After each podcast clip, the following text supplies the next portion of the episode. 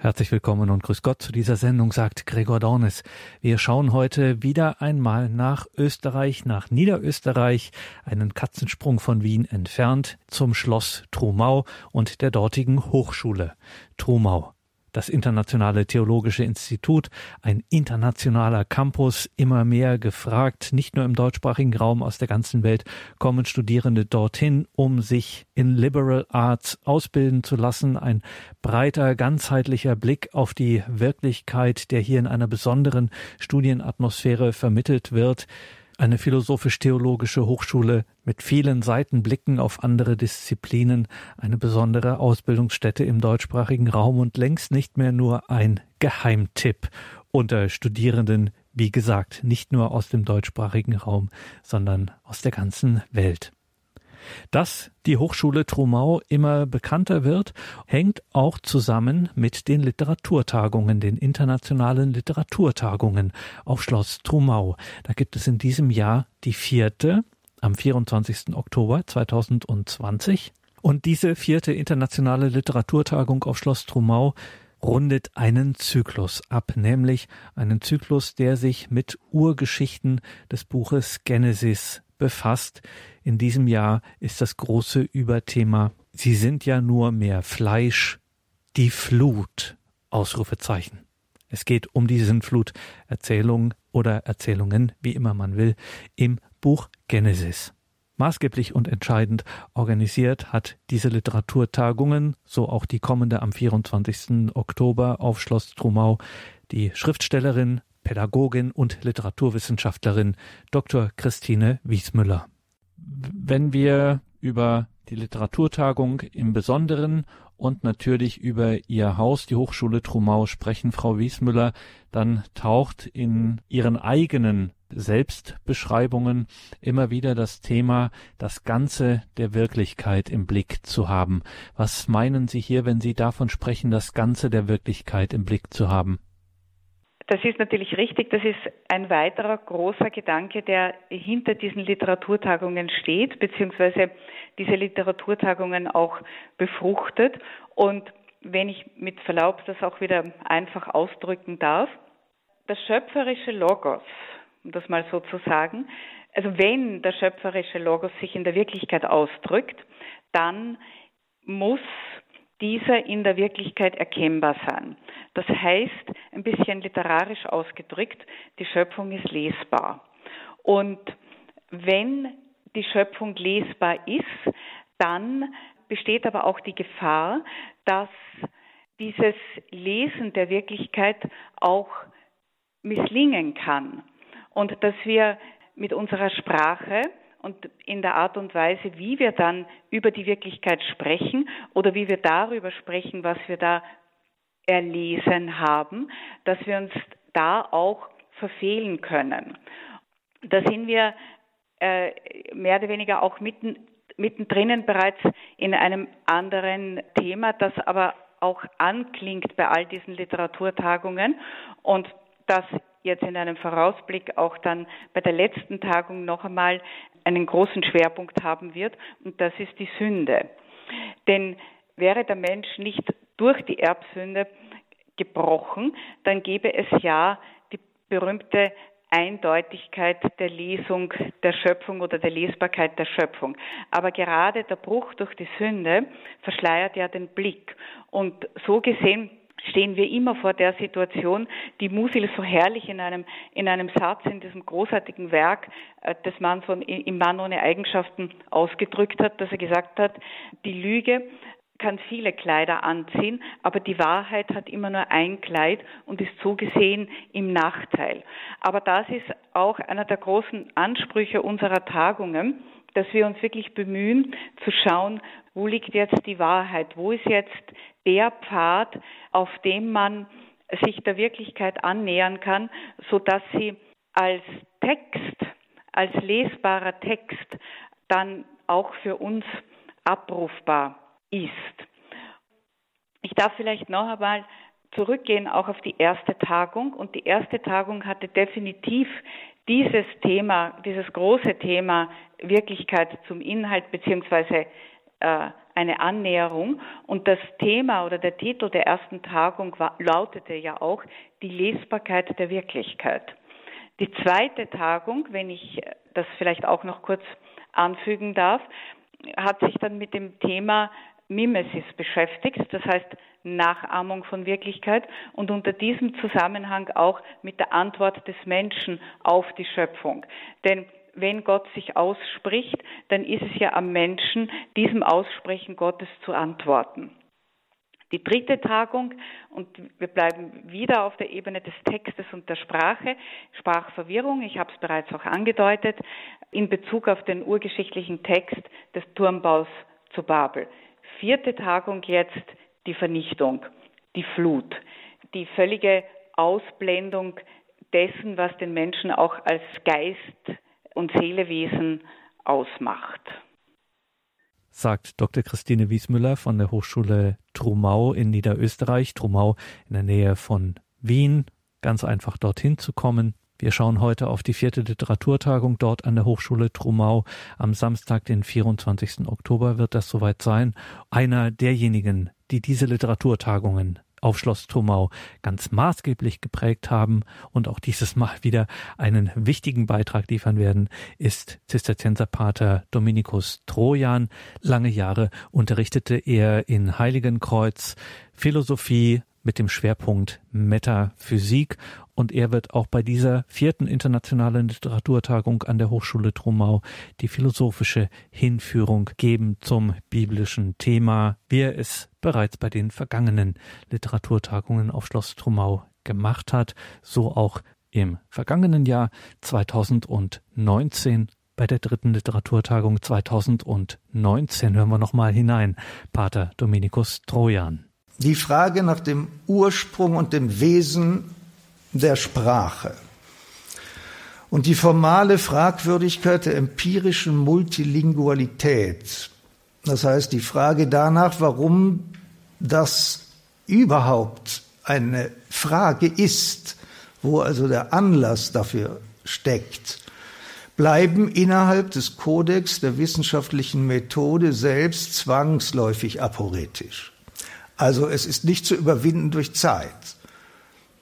Ein Denkmodell, in dem Sie, ja, ich weiß nicht, wie das hier ist, aber viele Menschen sich heute bewegen, ist, nehme man einen Klumpen Lehm, das wäre zumindest biblisch, also hätte eine gewisse Offenheit zur Wahrheit, und dann brüte man darüber, man lasse ihm eben hinreichend genug Zeit, dem Klumpen Lehm, und siehe da, es wird Leben entstehen und sich differenzieren.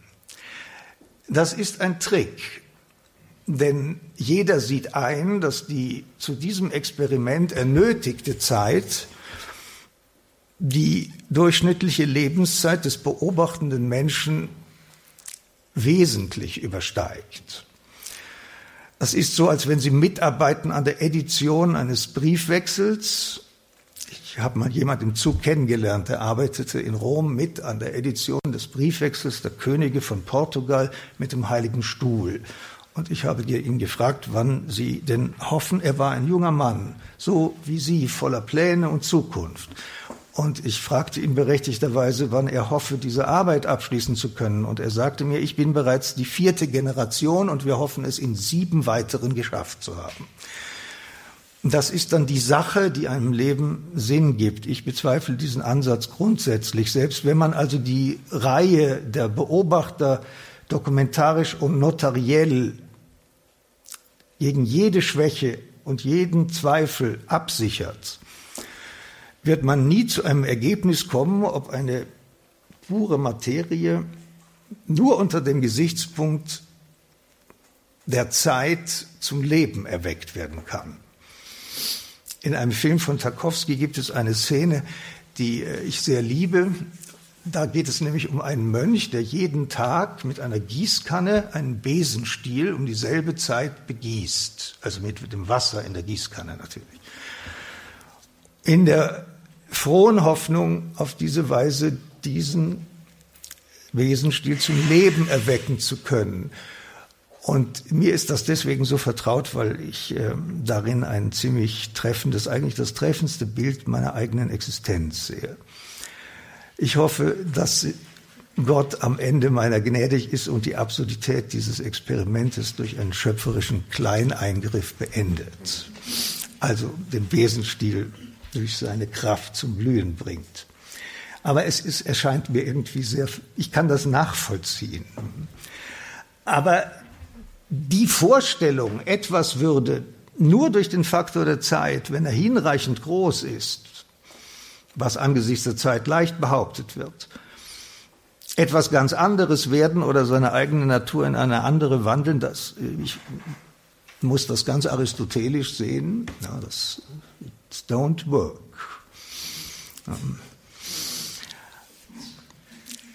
Also alle Aussagen, die innerhalb der sogenannten wissenschaftlichen Methodologie zustande kommen, sind von ihrer Natur, ihrer logischen Natur her analytische Urteile. Das heißt, alles, was man wissen kann, ist bereits in der Methode enthalten. Natürlich kommt schon was heraus. Und man kann ja auch zum Arzt gehen und sich die Zähne behandeln lassen oder man muss nicht mehr an Blinddarmentzündung sterben. Ich werde gleich dann weiter im weiteren Verlauf meiner Überlegungen die Frage stellen, ob das den, dem Menschen aber wirklich hilft. Denn man könnte ja auch die Meinung vertreten, dass so wie das Leben sich zeigt, man gar kein Interesse daran hat, es so wie es ist zu verlängern. Also ob man jemandem was Gutes tut, wenn man ihm den Blinddarm zieht, das bliebe noch zu beweisen. Das ist die alte von Sokrates im Kerker ausgesprochene Frage, ob diejenigen, die ihm die Freiheit verheißen, weil sie den Schlüssel im Schloss stecken lassen, ihm damit wirklich helfen. Und woher sie denn wissen, dass das Leben nach dem Tod auf jeden Fall schlechter sei als das Leben hier. Ungefähr in diesem Horizont bewegen sich solche Überlegungen. Also es kommt schon was heraus, aber es überschreitet nie die Grenzen des Systems an dem wir leiden und insofern hilft es uns nicht. Das System wird innerhalb seiner Grenzen ausgelegt und angewendet ohne eine Vorstellung von der Natur dieser Grenzen, also von dem, was jenseits der Grenze ist. Eine Vorstellung von einer Grenze existiert nur, wenn man bilaterale Optiken besitzt, sowohl für das innerhalb als auch für das außerhalb der Grenze wundern Sie sich nicht. Also ein weiteres Denkmodell, das man Ihnen beizubringen versucht, ist die moralische Fragwürdigkeit von Grenzziehungen. Nichts ist so schlimm wie elitäres oder exklusives Denken oder verweigerter Zutritt oder geschlossene Türen. Ich werde später beweisen, dass ohne die Grenze, die auch verweigert werden kann hinsichtlich des Überschreitens, das gesamte Leben vollkommen banal wird. Nur das Rätsel ist spannend. Und es ist eine Unterstellung, die Verweigerung des Zutritts für einen moralischen Angriff und für Aggression zu halten.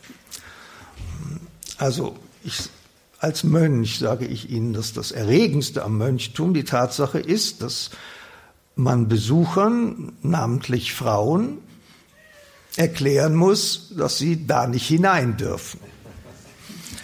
Das regt die Fantasie ungeheuer an, was sich denn dahinter befinden könnte und was sich da tut.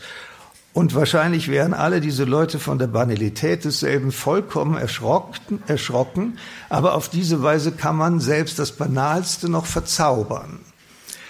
Und es hilft uns nichts, die Welt, die wir vorfinden, zu beschreiben, zu bemessen und zu wiegen. Wenn man den Menschen helfen will, muss man diese Welt verzaubern und in den Glanz der göttlichen Herrlichkeit stellen.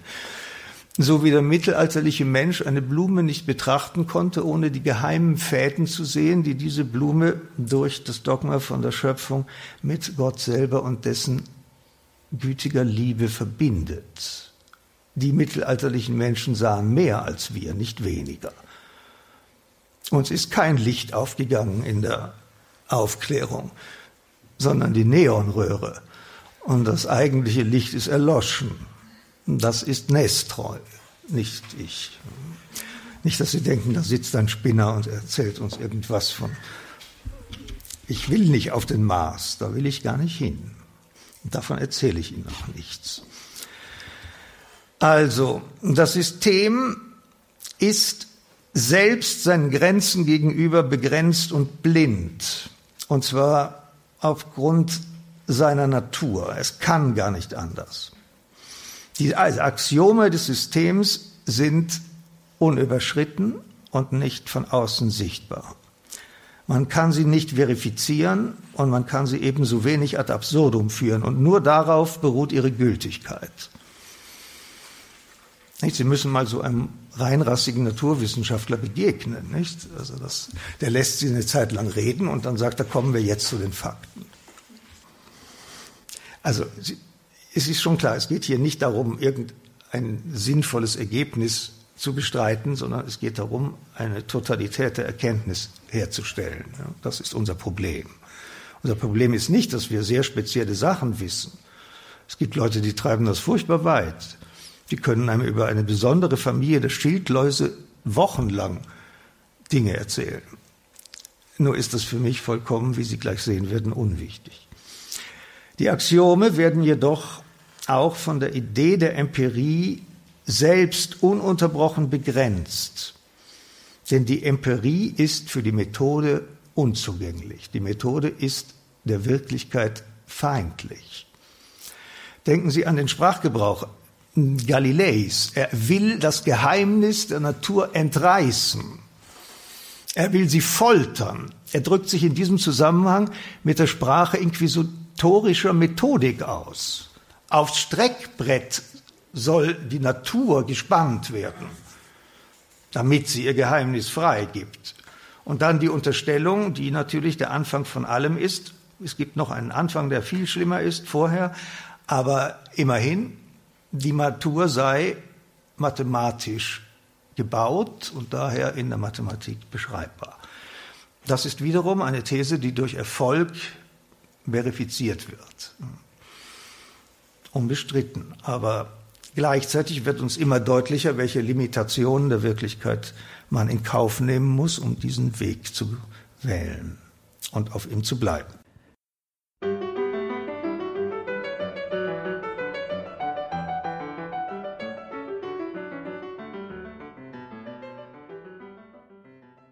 Willkommen zurück in dieser Sendung, sagt Gregor Dornis.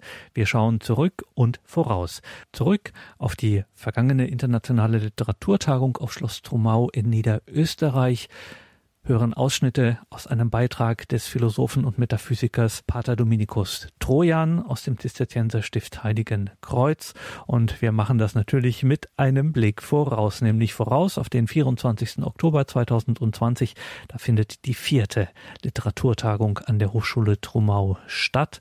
Auch da wird Pater Dominikus Trojan wieder einen philosophischen Beitrag liefern. Was genau an Programm dieser vierten Literaturtagung an der Hochschule Trumau am 24. Oktober zu erwarten ist, das habe ich die Organisatorin dieser Tagung, Dr. Christine Wiesmüller, gefragt.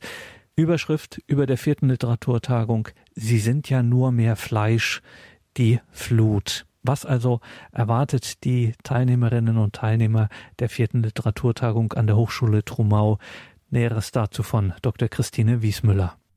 Wir haben ja mehr oder weniger in Bezug auf die Referenten bereits eine kleine Tradition. Das heißt, äh, es ist immer der Rektor der Hochschule dabei, der ein kurzes Impulsreferat hält und mehr oder weniger die Tagung eröffnet. Es ist immer der Dekan der Ho unserer Hochschule dabei, ich werde dann dazu später noch etwas sagen, und immer ein Philosoph aus dem Stift Heiligenkreuz, der speziell die metaphysischen Dimensionen dieses Urgeschichteberichtes ausleuchtet. Also wir haben mehr oder weniger so quasi von Seiten der Referenten auch bereits eine kleine Kontinuität.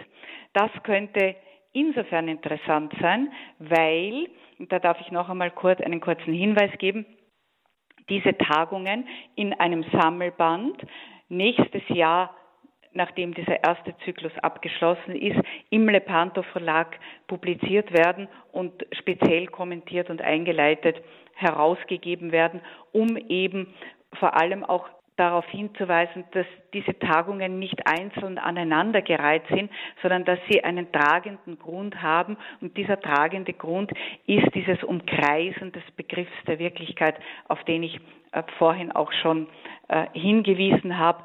Und der zweite wesentliche Punkt sind eben diese Berichte aus der Genesis, aus der Urgeschichte, weil ich eben davon überzeugt bin, dass diese Gleichnisse der Urgeschichte uns einen Deutungsschlüssel in die Hand geben in Bezug auf die Geschichte des Menschen oder auch in Bezug auf die Krisen, die der Mensch äh, äh, durchlebt. Denn das ist ja das Wesen des Gleichnisses. Das Wesen des Gleichnisses ist ja überzeitlich und beinhaltet eine allgemeingültige Botschaft. Für mich ist das wirklich unglaublich faszinierend, auch als Literaturwissenschaftlerin, dass diese Gleichnisse über den Menschen definitiv uns immer und überall durch die Jahrhunderte und die Jahrtausende hindurch wirklich etwas Bestimmendes und Wesentliches über den Menschen sagen. Aber jetzt komme ich zurück zu der Tagung und ich darf kurz durch diese Tagung durchführen. Äh, das erste Referat hat diesen Titel Die Menschenwürde und die Absolutsetzung des Ichs, Widersprüche der Moderne dieses Impulsreferat des Rektors der Hochschule Christian Alting von Geuser bezieht sich darauf, dass er immer einen kurzen, also immer einen Blick mehr oder weniger auf die, auf die zeitgenössische Situation wirft. Er ist selber Rechtsphilosoph und Jurist. Der Rektor der Hochschule wird in seinem Referat zeigen, dass die Betonung der unveräußerlichen Menschenwürde und die daraus resultierenden universalen Menschenrechte gerade in der heutigen Zeit zu einer Überbewertung der individuellen Freiheit führen. Oder anders gesagt, zu deren falschem Verständnis, zu einer ernsten Untergrabung der Menschenwürde selbst, weil nicht Fakten und Argumente, sondern vielmehr Gefühle und Meinungen entscheidend geworden sind. Und somit wird das grenzenlose Ich viel mehr als der Staat zur größten Bedrohung für die Aufrechterhaltung der Menschenrechte. Das ist mehr oder weniger der Einstieg in die Tagung und versucht irgendwie auch zu zeigen, wie dieser Aspekt der Absolutsetzung des Ichs sich ganz konkret auf Menschenwürde und auf Menschenrechte auswirkt. Und das hat ja ganz essentielle Auswirkungen, wenn man sich die ohne dass ich mich jetzt hier weiter verbreitere, wenn man sich anschaut, wie weit die Gender-Ideologie mit ihren Forderungen bereits in die Gesellschaft eingedrungen ist und vorgedrungen ist und das auch wirklich in Recht gegossen ist, dass in eine Richtung geht, die auch große Päpste von Johannes Paul II.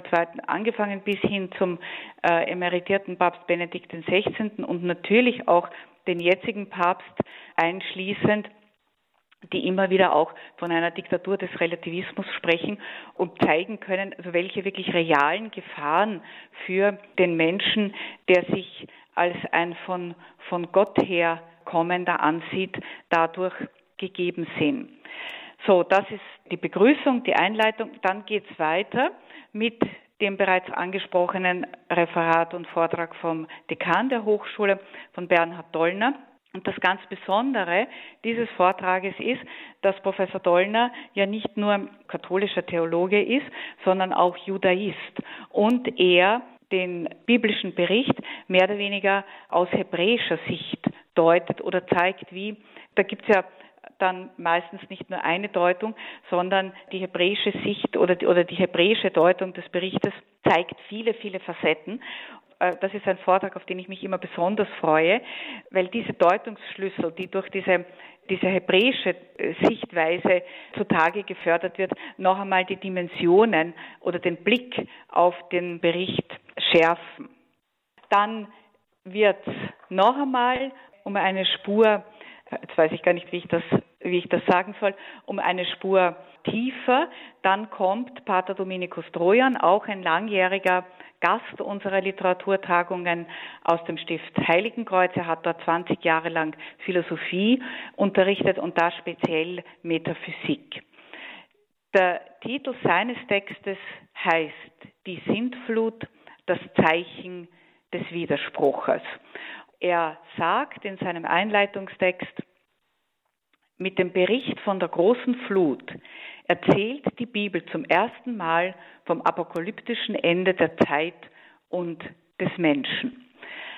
Da kommt dieser Gedanke wieder durch, den ich bereits ja auch angesprochen habe.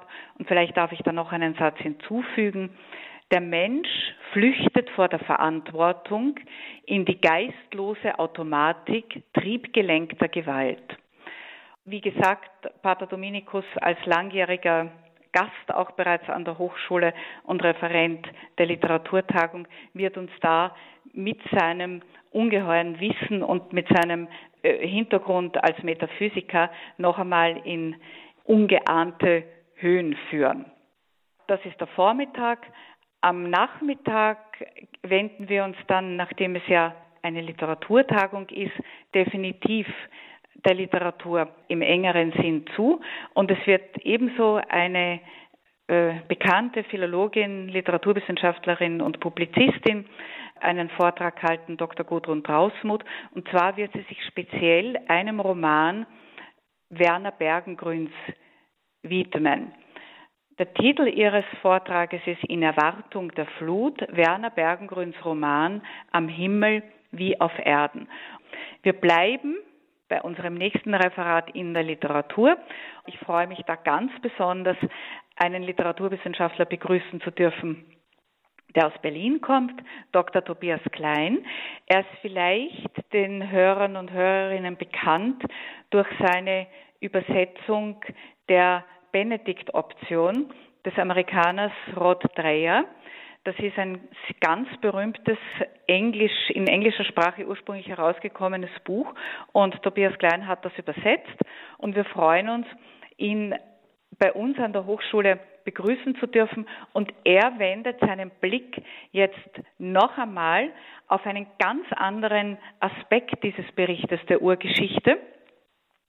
Und zwar lautet sein Titel Göttersöhne und Menschentöchter, Engel und Maschinen, Betrachtungen zur transhumanistischen Dekonstruktion von Sexualität. Ich darf dazu einen Satz anfügen aus, seinem, aus seiner Einleitung.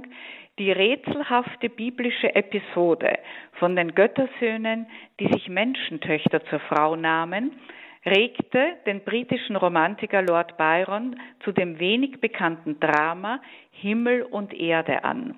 Und das ist auch das literarische Werk, auf das sich der Referent beziehen wird. Und von diesem Werk ausgehend wird er dann hineingehen in die Moderne beziehungsweise in die Dekonstruktionen der Moderne beziehungsweise der Postmoderne und auch zeigen, in welche Entgrenzungen mehr oder weniger der Mensch gekommen ist, beziehungsweise wie sehr seine eigene Existenz entgrenzt und dadurch seine natürlichen Lebensgrundlagen untergräbt.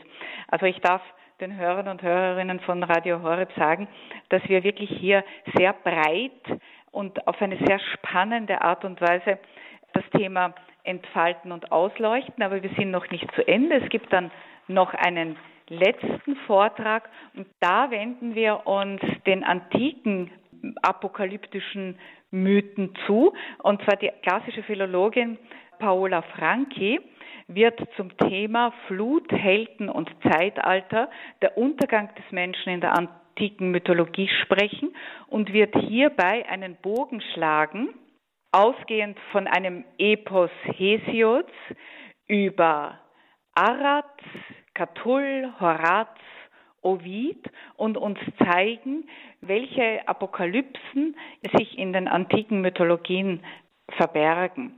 Also, es lohnt sich, am 24. Oktober 2020 dabei zu sein bei der vierten Literaturtagung an der Hochschule Trumau. Dort finden keine akademischen Fingerspielchen statt, sondern es geht das ist das ganzheitliche Motto ja in Trumau. Es geht immer um das Ganze der Wirklichkeit. Es geht in Trumau immer und bei jeder Betrachtung um das Wesentliche, man könnte auch sagen, um den Sinn des menschlichen Seins, um den Sinn des Lebens, sagen wir es so.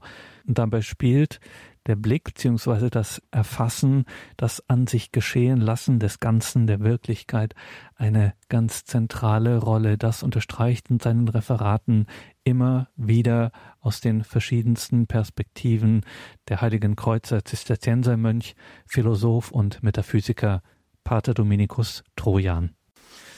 Wenn also der Mensch nach dem Sinn fragt, dann fragt er nach etwas, das er offensichtlich in der empirischen Welt nicht erfährt, um dessen Dasein er aber in der Weise der Frage als dem Dasein eines Dagewesenen weiß.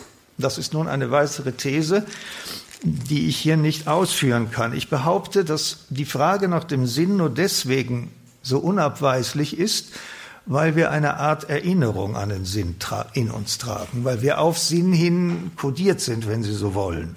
Irgendwoher muss der Geschmack am Sinn kommen. Das alles, die Frage nach der Sprache ist ein Teil dieses Kontextes. Also, ich weiß um den Sinn des Daseins als um das Dasein eines Dagewesenen, das aber nicht mehr verfügbar ist. Der Mensch weiß, dass es jetzt nämlich der Sinn abwesend ist.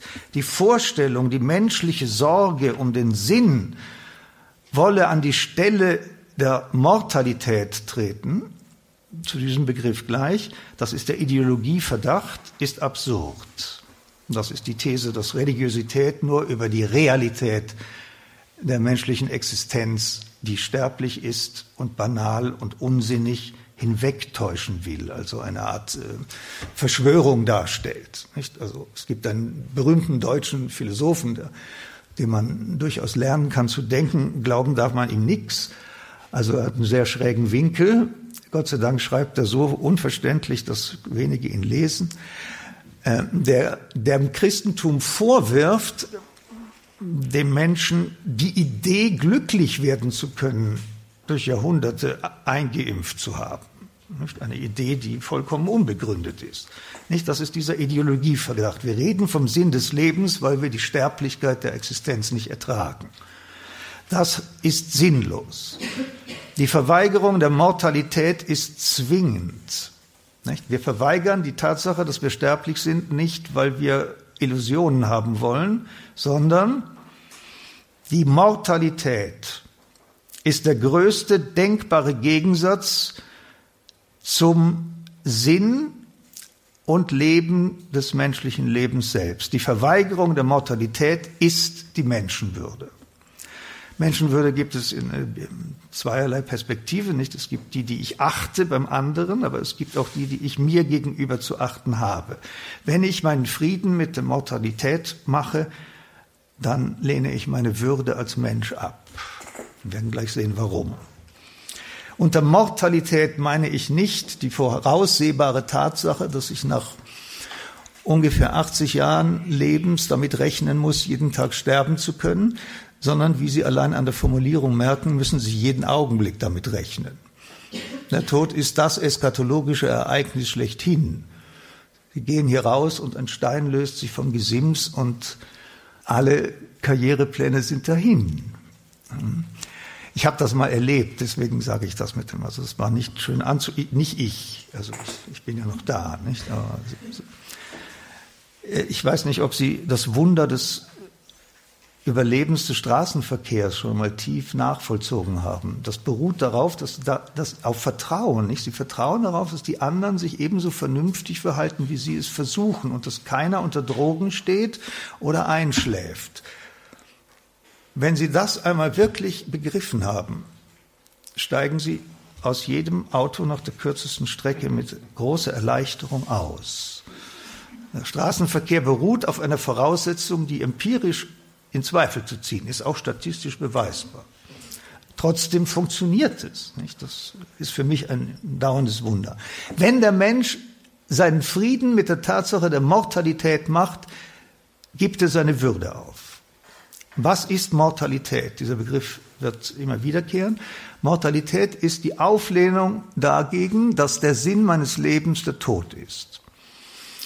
Es ist nämlich so, wenn es keine Alternative dazu gibt, dass der Mensch zeitlich abläuft, dann ist jeder Augenblick seiner Zeit bereits ein Tod. Es gibt dann Leute, die trösten uns, die sagen also bis 20 bauen sie auf. Es geht tatsächlich mit 20 los, also in den Augen nämlich. Die Augen sind das Erste, was altert beim Menschen. Es gibt auch die Leute, die sagen, ja, das regeneriert sich permanent. Das sind die, die also nicht, keine Versicherung fürs Begräbnis abschließen, nicht, weil sie regenerieren sich. Wenn Sie viel Geld haben, können Sie auch eine Herztransplantation an die andere anschließen, aber das System kollabiert irgendwann. Das ist vollkommen klar. Von dieser Botschaft aber geht die Nihilierung jeglichen geistigen Anspruches aus und jeder Sinnqualität. Denn dann ist alles, was ich jetzt tue, im Ereignis meines Todes vernichtet. In der Antike gab es so nette Überlegungen angesichts dieses Problems, dass man in seinen Kindern weiterleben könnte, das sei tröstlich. Also, was ich sagen will, Mortalität ist ein Gegenentwurf zu jenem Desiderium, das ein abwesendes Zeugnis abgibt vom Sinn. Ich weiß, dass mein Leben sinnvoll ist. Niemand kann sich die Sinnlosigkeit seines Daseins tatsächlich vorstellen, und zwar auf einer Erlebnisebene oder Erfahrungsebene, die wir denkend überhaupt nie erreichen können. Mag einer noch so viele Argumente dagegen aufschichten, am Ende schleichen wir uns hinaus und sagen, na ja, trotzdem. Aber der Sinnentwurf und dieses von mir Desiderium genannte Suchen danach, was die seinsmäßige Antwort auf die Offenheit meines Daseins ist, ist ein Gegenentwurf gegen die Mortalität, nämlich das offensichtliche Phänomen, dass ich eine zeitlich begrenzte Erscheinung bin. Der Tod ist formal gesehen das Urteil des Du sollst nicht sein über ein Leben, das sich als sein sollend denkend erfährt. Tod sagt mir endgültig, du darfst nicht weiter sein. Und woher weiß ich dann, dass ich vorher nicht auch gar nicht sein durfte? In der Sprache der Bibel ist es natürlich klar, woher diese Argumentation stammt und wer mit ihr operiert und wem die Macht zukommt, unser Leben dadurch gefangen zu halten. Aber die Befreiung von der Idee des Todes ist die Voraussetzung dafür, überhaupt eine Idee des Lebens zu gewinnen. Beide Dinge sind nicht miteinander vereinbar. Und wer sagt, der Tod sei ein Teil des Lebens und gebe diesem erst die rechte Würze, der hat entweder ein Bestattungsunternehmen oder hat nur, sagt man, Quallen im Kopf.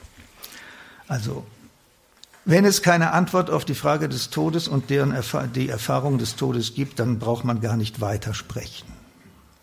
Ja, dann kann man sich zukiffen und es, hat, es, es ist besser. Nur aus dem Wesen der Frage selber nach dem Sinn erfahren wir, dass die, der Sinn der Frage präzis lautet, soll ich überhaupt sein, wenn der Tod mir doch sagt, du sollst nicht sein.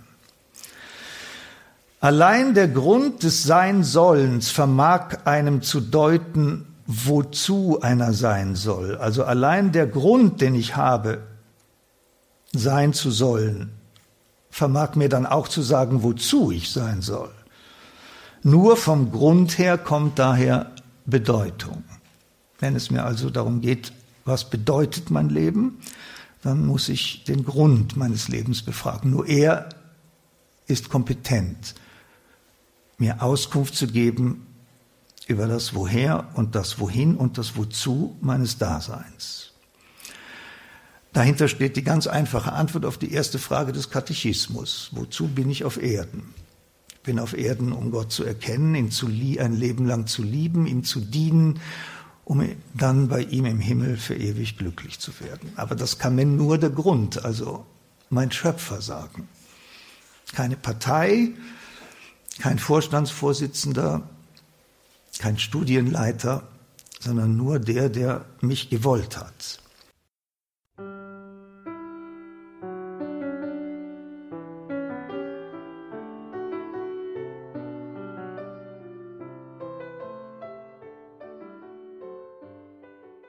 Willkommen zurück in dieser Sendung, sagt Gregor Dornis. Sie sind ja nur mehr Fleisch, die Flut. Ausrufezeichen.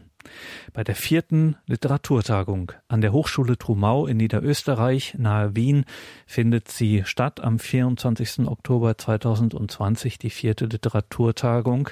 Es geht, wie schon bei den vorangegangenen Literaturtagungen, um biblische Urgeschichte. Dieses Mal schließt dieser Kreis der Betrachtungen mit dem biblischen Mythos von der Sintflut. Was sagt die Bibel dem Menschen über sich selbst, wenn sie von der Sinnflut erzählt. Und es lohnt sich nicht nur am 24. Oktober 2020 zu dieser besonderen Tagung nach Trumau in Niederösterreich zu kommen. Es lohnt sich vor allem auch, sich einmal näher mit dieser Hochschule in Trumau zu beschäftigen. Sie ist längst nicht mehr nur ein Geheimtipp. Es interessieren sich immer mehr für diese besondere philosophisch-theologische, überhaupt ganzheitliche Ausbildungsstätte in Niederösterreich. Davon weiß auch die Schriftstellerin und Literaturwissenschaftlerin Dr. Christine Wiesmüller von der Hochschule Trumau einiges zu berichten. Sie hat hier an dieser Hochschule maßgebliche Fäden in der Hand, nicht nur in Bezug auf die Literaturtagungen an der Hochschule Trumau. Ja, das äh, kann ich nur wirklich mit großer, mit großer Freude und auch mit Nachdruck unterstreichen, dass wir ein besonderer Campus im deutschsprachigen Raum sind. Wir haben ein vielfältiges, breites Studienangebot. Ich beginne mal mit dem klassischen Theologiestudium, das auch staatlich anerkannt ist, nicht nur in Österreich, sondern nach den berühmten Bologna-Kriterien in ganz Europa, natürlich auch in den USA. Aber das ganz Besondere an diesem Campus und an diesem Studium ist, dass wir nach der Seminarmethode unterrichten. Das heißt, pro Kurs und pro Klasse gibt es nicht mehr als 15 Teilnehmer und ein großer Schwerpunkt dieses Studiums liegt auf dem sogenannten Quellenstudium. Das heißt, es werden wirklich die großen Meister der Theologie, sowohl der Westkirche als auch der Ostkirche, gelesen, studiert analysiert, ausgearbeitet. Ostkirche deshalb, weil, und da komme ich jetzt auf etwas ganz Spezielles, wir eine Gründung, eine ganz persönliche Intention mehr oder weniger Johannes Pauls II. sind und waren, der den Wunsch geäußert hat, ein theologisches Institut, eine theologische Hochschule in die Welt zu rufen, an der die beiden Richtungen der katholischen Kirche vereint sind, die byzantinische und die lateinische.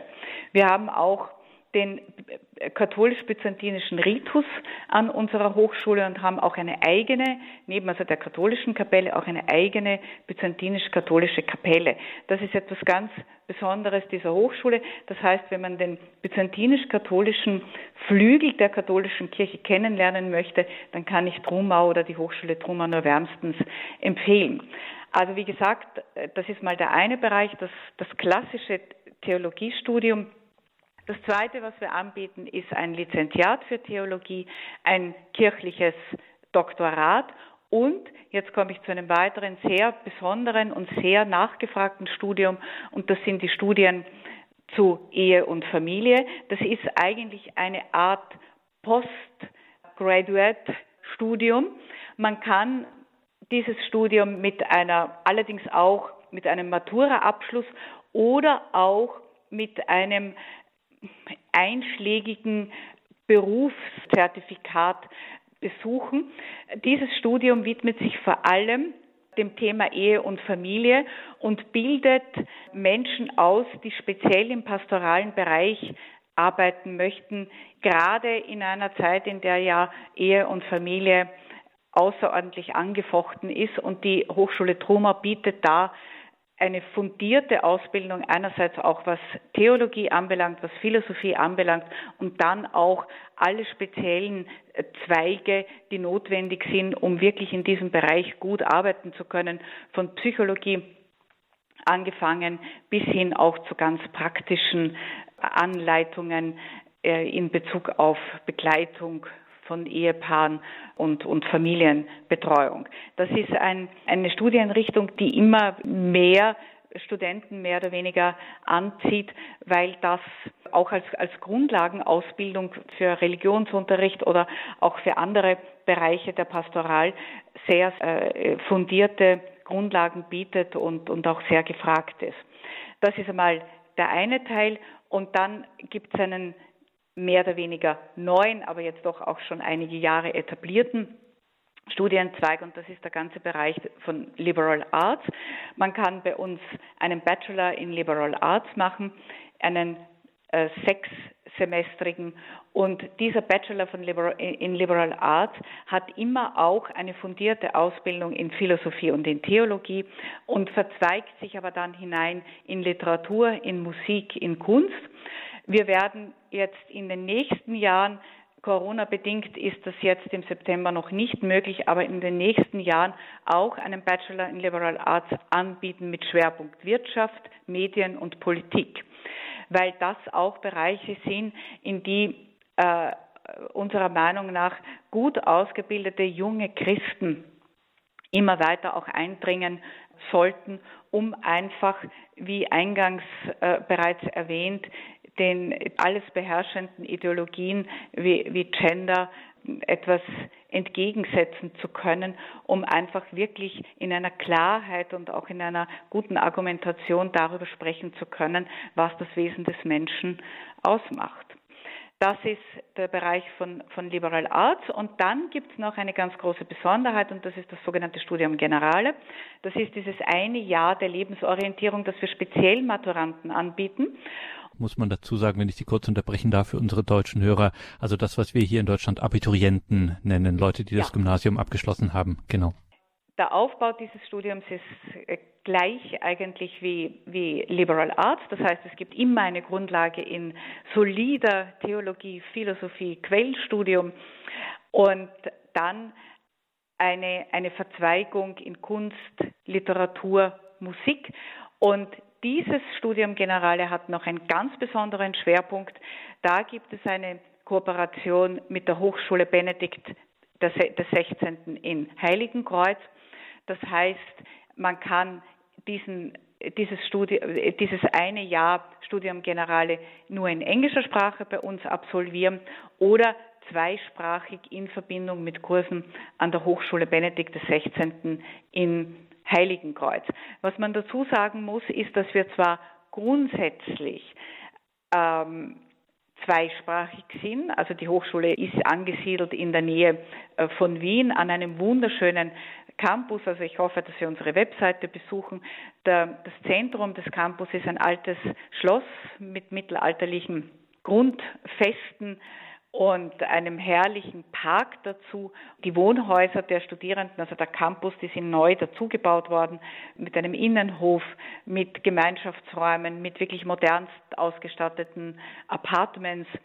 Was wir auch zur Verfügung stellen, ist eine große, wirklich sehr, sehr große Bibliothek, eine theologisch-philosophische kulturhistorische und eine Besonderheit auch für die Studierenden des Bereiches Liberal Arts ist, dass sowohl Prag, Budapest, Wien in der Nähe sind und dass es speziell geführte Exkursionen in diese Städte gibt. Ich hoffe, dass die auch bald wieder möglich sein werden. Im Moment ist das halt Corona-bedingt nur in einem eingeschränkten Maße vorhanden.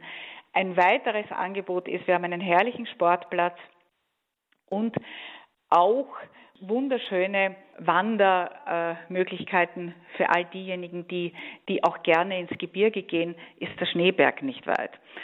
Ich muss dazu sagen, dass wir gerade was das Studium Generale anbelangt, mittlerweile sehr viele Studierende auch aus Deutschland haben, auch aus dem hohen Norden, auch aus Hamburg, was uns natürlich sehr freut, weil natürlich unsere Studierenden die besten Botschafter unserer Hochschule sind.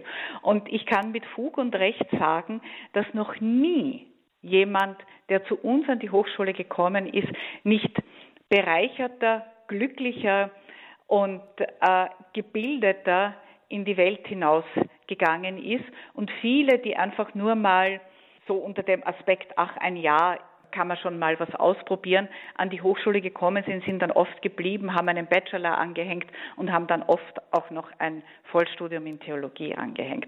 Also ich würde mich sehr freuen, wenn Sie zumindest mal die Hochschule virtuell besuchen. Wir haben auf unserer Webseite, vor allem auch auf unserem YouTube-Kanal, viele, viele tolle Angebote, Vorträge, Referate. Ich hoffe, dass ich Sie jetzt nicht nur auf unsere Literaturtagungen neugierig machen konnte, sondern überhaupt auf diesen äh, wirklich, und das darf ich noch einmal betonen, auf diesen besonderen Bildungscampus Hochschule Trumau im Süden von Wien.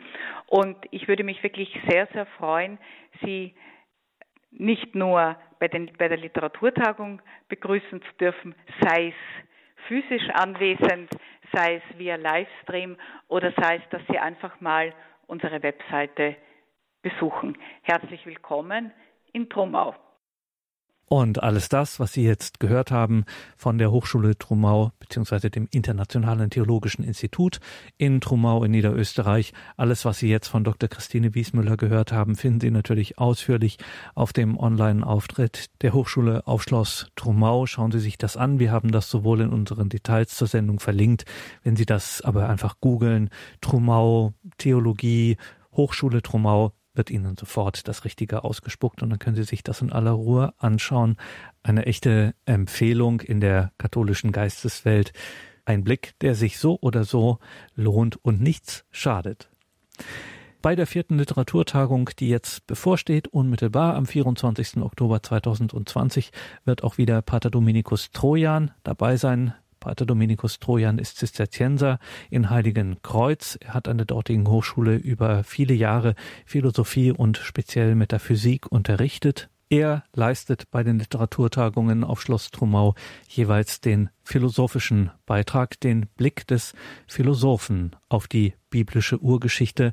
Am 24. Oktober wird es dann die Urgeschichte der Sintflut sein, im vergangenen Jahr war es die Urgeschichte des Turmbaus zu Babel, Pater Dominikus Trojan.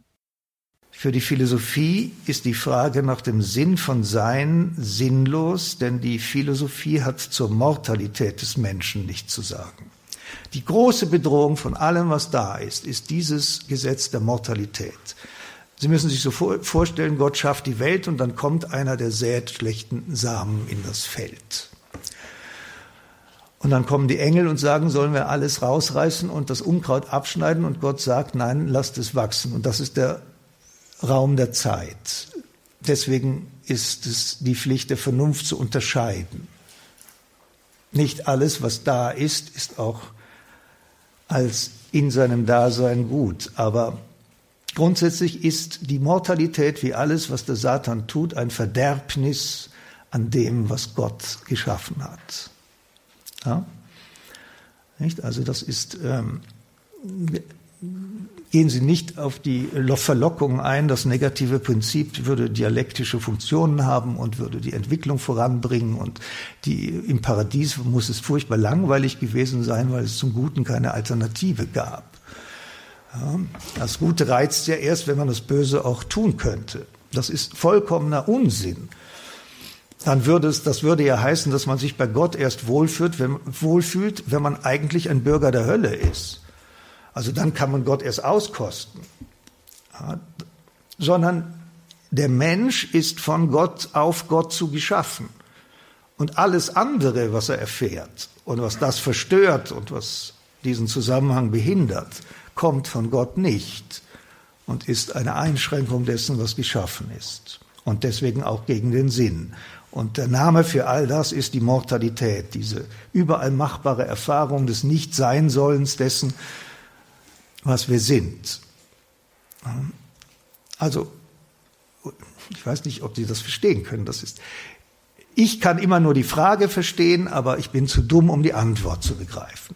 Das ist mein Hauptproblem. Daran laboriere ich jetzt schon seit furchtbar vielen Jahrzehnten. Das ist Mortalität. Das ist nicht Gott. Gott gibt mir eine Frage nur dann, wenn er mich auch für fähig hält, die Antwort zu begreifen. Aber dann gibt es irgendjemand, der macht mich müde und verwirrt meine Gedanken und dann kann ich mich nicht konzentrieren und überhaupt bin ich eben halt so dumm. Und das kann von Gott nicht kommen. So, ich bin gleich fertig. Also, die Philosophie kann die Frage, das Problem und die unleugbare Phänomenologie der Mortalität nicht lösen. Das ist ihre Grenze. Dazu kann die Philosophie nichts sagen. Die Philosophie kann den Grund dafür nennen, dass der Mensch sein soll, also das Gegenteil der Mortalität.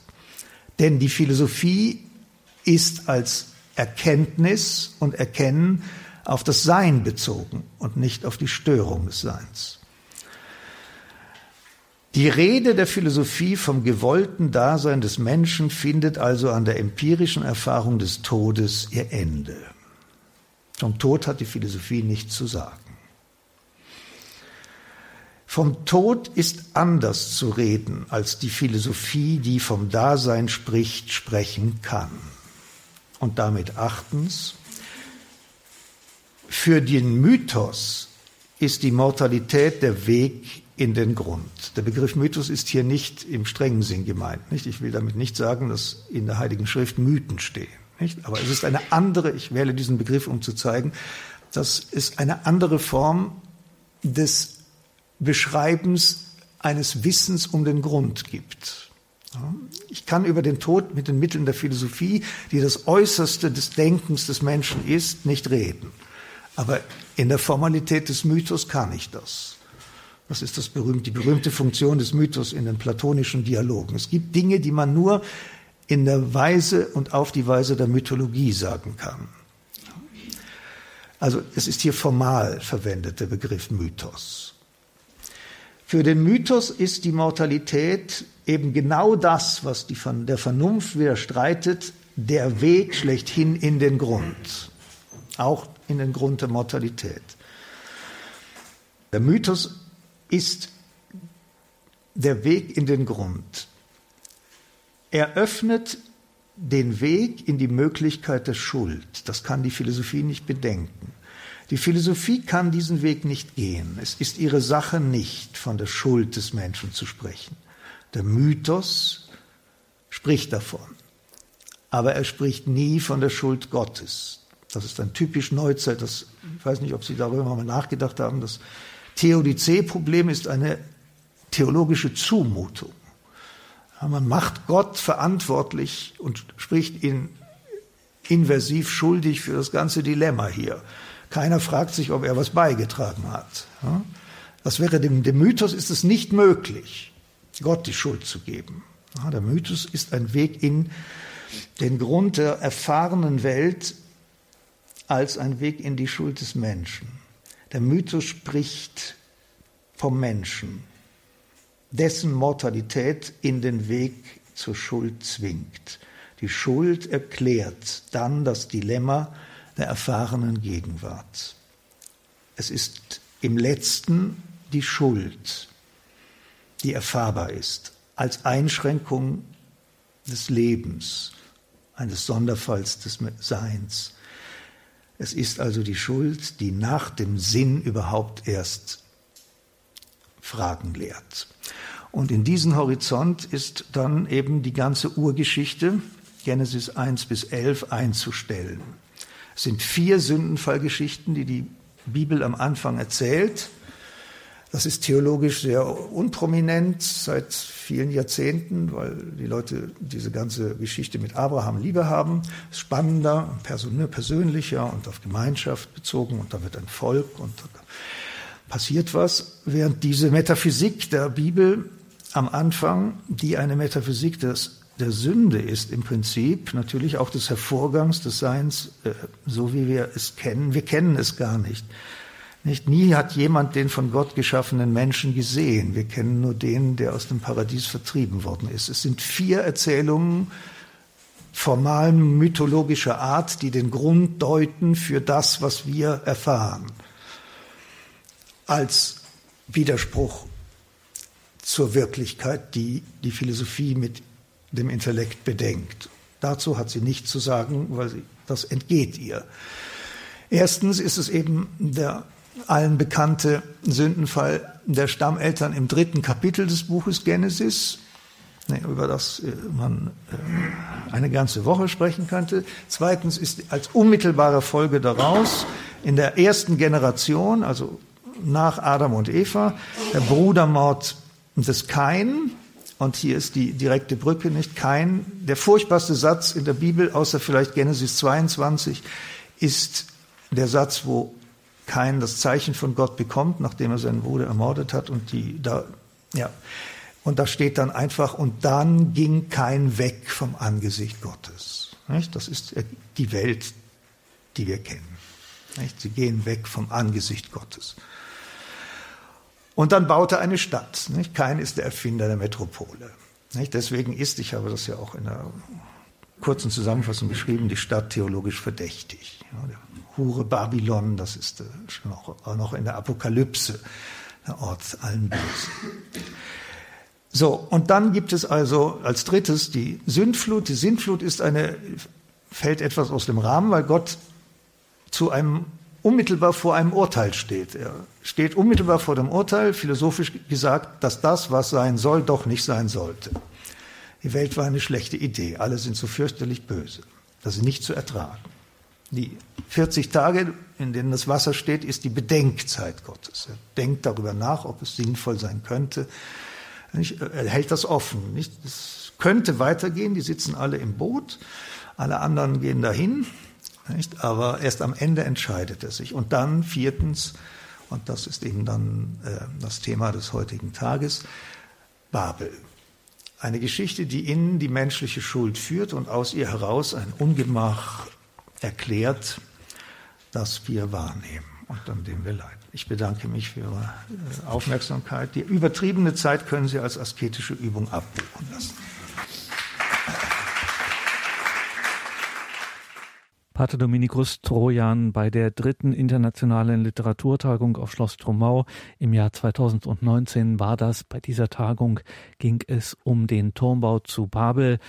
Auch in diesem Jahr wird Pater Dominikus Trojan wieder in Niederösterreich bei Wien auf Schloss Trumau an der dortigen Hochschule bei der vierten Literaturtagung dabei sein. Herzliche Einladung, in die Details zu dieser Sendung zu schauen auf horeb.org. Dort finden Sie einen Link zur Hochschule Trumau, zum Internationalen Theologischen Institut, zu all den Studienmöglichkeiten, von denen wir auch heute gehört haben.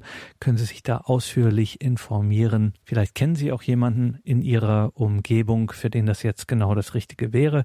Vielleicht darüber einmal nachzudenken, ein Semester mal in Trumau zu verbringen. Herzliche Einladung. Schauen Sie auf die Homepage des Internationalen Theologischen Instituts auf Schloss Trumau und sowieso den 24. Oktober sollte man sich merken, wie auch immer diese vierte Literaturtagung auf Schloss Trumau stattfinden wird, in diesen besonderen von einem Virus geprägten Zeiten. Die Veranstaltung wird stattfinden und sie wird mindestens genauso beeindruckend und nachhaltig sein wie die vorangegangenen Literaturtagungen auf Schloss Trumau. Danke Ihnen allen fürs Dabeisein. Heute in einer Woche hören wir dann den Dekan der Hochschule, nämlich Professor Bernhard Dollner. Auch der Name ist ja heute schon gefallen. Genau das war der Judaist, der immer diese besonderen hebräischen Einordnungen gibt und die ganze Fülle der biblischen Bedeutungen zutage fördert. Also nächste Woche merken Sie sich das vor, Freitag in einer Woche, Professor Bernhard Dollner hier in der Credo-Sendung bei Radio Horeb und Radio Maria. Danke Ihnen allen fürs Dabeisein. Einen gesegneten Abend und eine behütete Nacht wünscht Ihr Gregor Dornis.